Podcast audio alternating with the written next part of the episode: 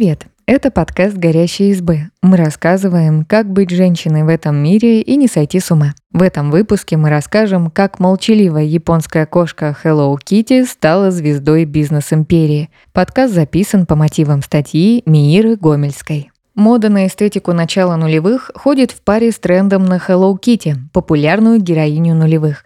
Белая кошка с бантиком на ушке будто бы никогда не теряет популярности. С ней до сих пор продолжают выпускать коллекции одежды, а изображением ее мордочки украшают даже банковские карты и фудтраки. Рассказываем, как появилась знаменитая белая кошечка и из чего складывалась ее успешная карьера.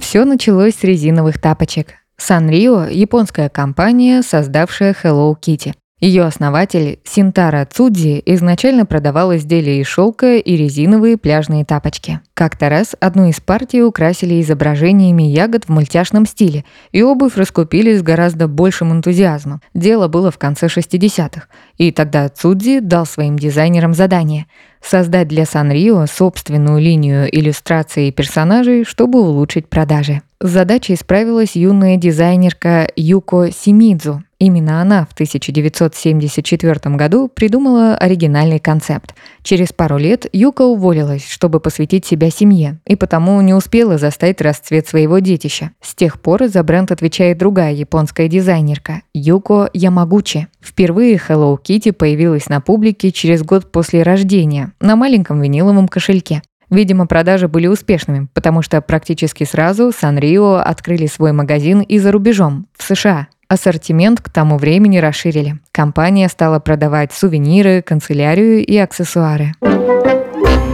Hello Kitty под микроскопом. В чем секрет ее улыбки? Изначально у Hello Kitty было другое имя – Kitty White, то есть белая кошка. Вдохновением послужил котенок Алисы из «Алисы в стране чудес» и еще один хвостатый оттуда же – чеширский кот. А короткий хвостик самой Hello Kitty напоминает о конкретной кошачьей породе – японском бобтейле. Через несколько десятилетий после создания Hello Kitty выяснилось, что по задумке она якобы вовсе не кошка, а маленькая девочка. В издании Los Angeles Times опубликовали статью, в которой говорилось: создатели никогда не задумывали героиню как животное, она ведь ходит на двух ногах, а не на четырех. Затем в интервью изданию Today дизайнерка Юко Ямагучи сказала: «Я не понимаю, почему ее воспринимают как кошку». Авторы гейминг-портала Kotaku провели мини-расследование на эту тему, позвонили в офис Sanrio и потребовали уточнений. Там их заверили, что Hello Kitty – это все же котенок, просто с человеческими чертами. Кошечка может без проблем заполнять популярные в нулевых анкеты для друзей, ведь для нее написали целую биографию.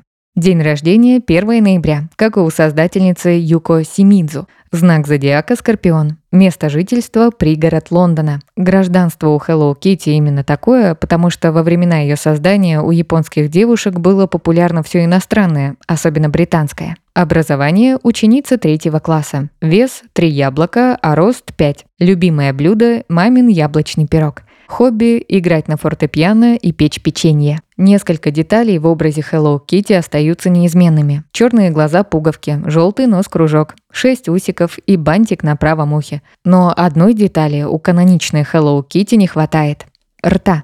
В интервью журналу Time Юко Ямагучи объяснила, что отсутствие рта – это сознательное дизайнерское решение. Его не нарисовали, чтобы на Hello Kitty легче было проецировать свои эмоции. Когда человек грустит, кошка словно горюет вместе с ним, а когда радуется, то и она как будто бы тоже улыбается. Так персонаж становится универсальнее и ближе для людей из разных культур.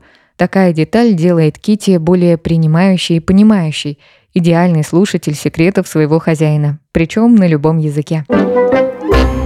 Есть ли у Hello Kitty друзья и кем работает ее дедушка? В отличие от других популярных персонажей вроде Микки Мауса или покемонов, у Hello Kitty нет предыстории. Обычно сначала выходит мультик или книга, персонаж становится популярным, и только тогда выпускают мерч с его изображением. С кошечкой все было ровно наоборот. Она полюбилась людям просто так, без какой-либо оригинальной истории. Однажды Sanrio заметили падение продаж.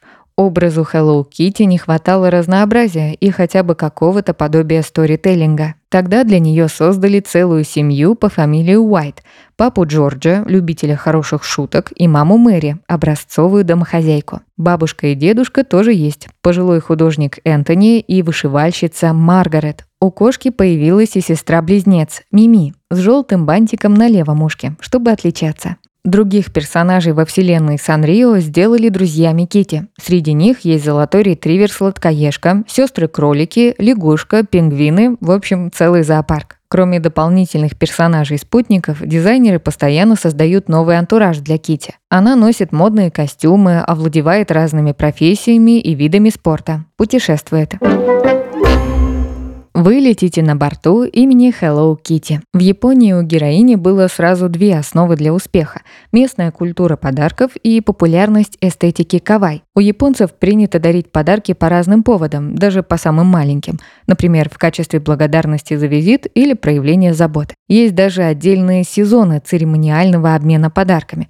Поэтому в Японии популярны небольшие сувениры, которыми можно порадовать людей разной степени близости – от родственников до начальника. Делая ставку на аксессуары, открытки и другие милые вещицы, создатели Hello Kitty не прогадали. Для покупки товаров с ней практически всегда мог найтись повод.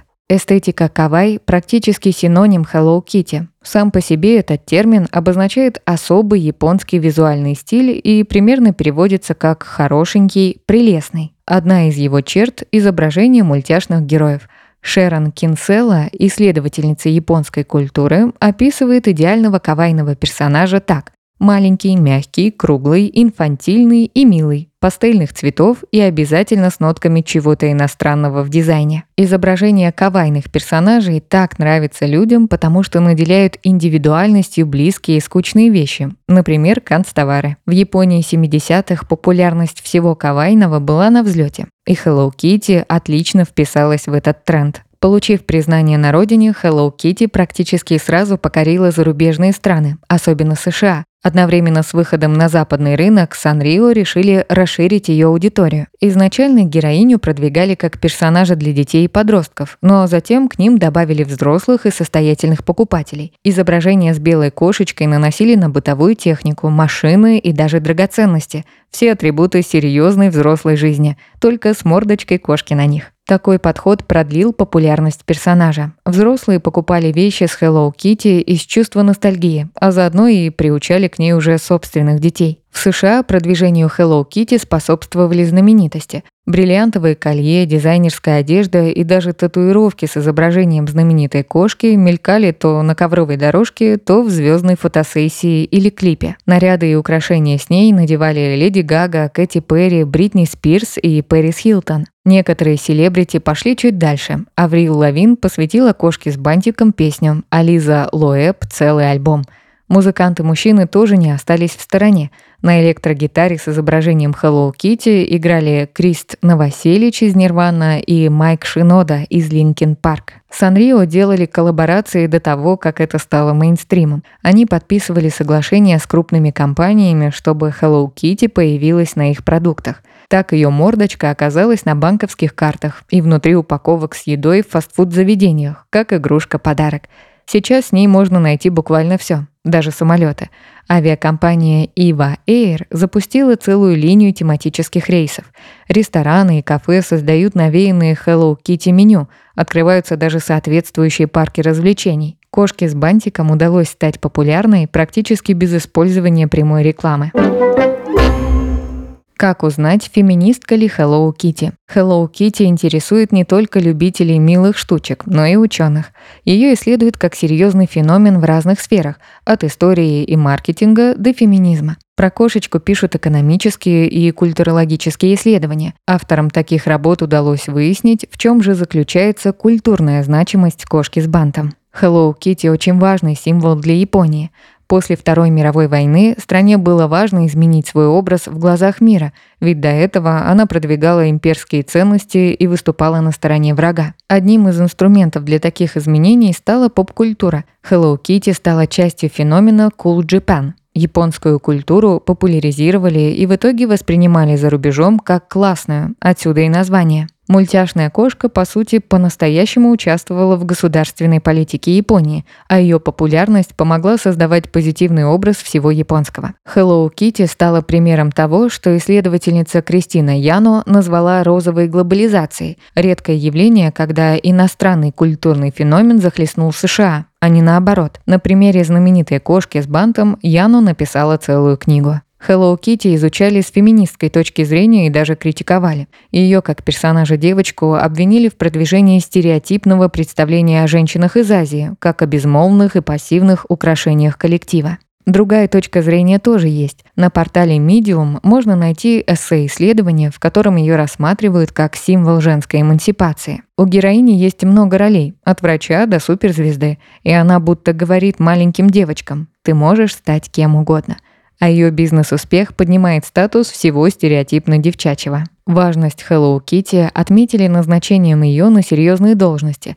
ЮНИСЕФ назвали ее послом доброй воли в США и Японии, а японское правительство сделало ее своим туристическим амбассадором в Китае. А сорокалетие кошечки отметили большой музейной экспозицией в Японско-американском национальном музее. Спасибо, что послушали этот выпуск. Подписывайтесь на наш подкаст, пишите в комментариях о своих впечатлениях и делитесь ссылкой с друзьями. Пока!